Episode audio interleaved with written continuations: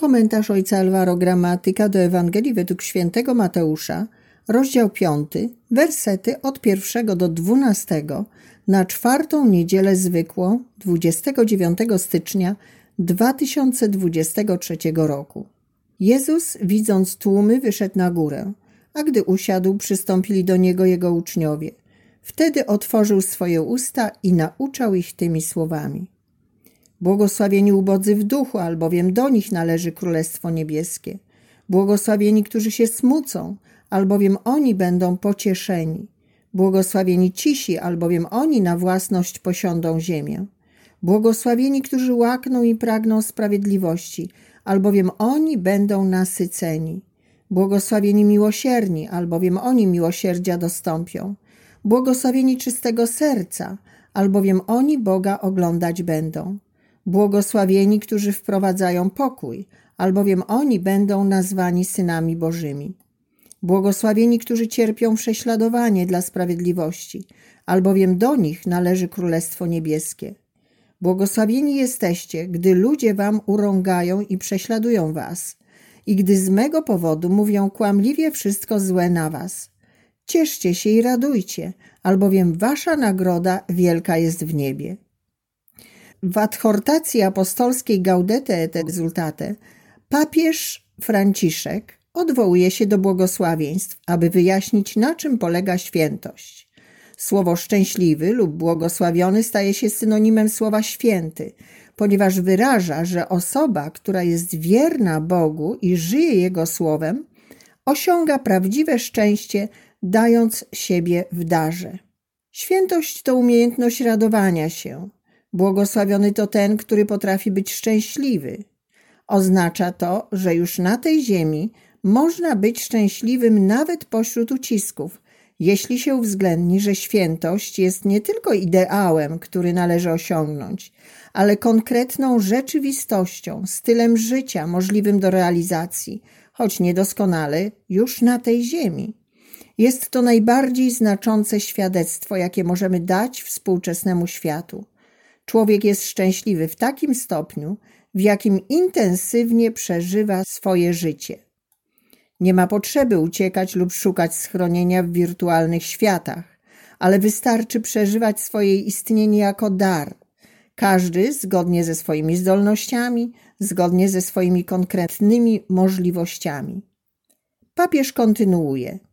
Są one, błogosławieństwa, jakby dowodem tożsamości chrześcijanina. Zatem jeśli ktoś z nas stawia sobie pytanie, jak można stać się dobrym chrześcijaninem, odpowiedź jest prosta. Trzeba, aby każdy na swój sposób czynił to, co mówi Jezus, głosząc błogosławieństwa. W nich naszkicowane jest oblicze mistrza, do którego ukazywania w życiu codziennym jesteśmy powołani.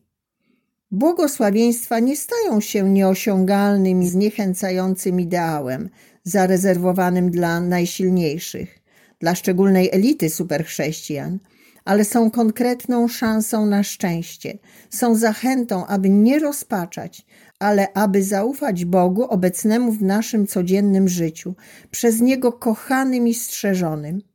Błogosławieństwa otwierają nas na nadzieję i pewność, że nie jesteśmy opuszczeni, ponieważ u naszego boku jest Pan, który już nas nagradza, dając nam możliwość bycia szczęśliwymi. Zło nas nie zmiażdży. W ucisku można żyć obecnością Pana. Wszyscy możemy żyć w radości, nie odkładając tej szansy do jutra, kiedy być może okoliczności będą lepsze.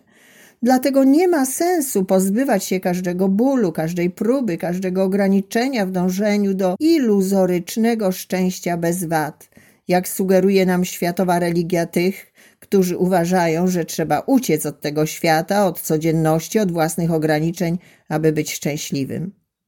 Byłoby to pogardą dla prawdziwego życia, zaprzeczeniem samego wcielenia Jezusa, tym, co Jan nazywa duchem antychrysta, który nie przyjmuje obecności zbawienia w naszym konkretnym dzisiejszym dniu. Inaczej postępuje Jezus. On kocha nasze życie, choć pełne ograniczeń i słabości.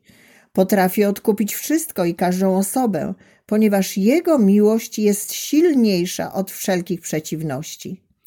Oto więc zaproszenie do życia błogosławieństwami, aby być szczęśliwym.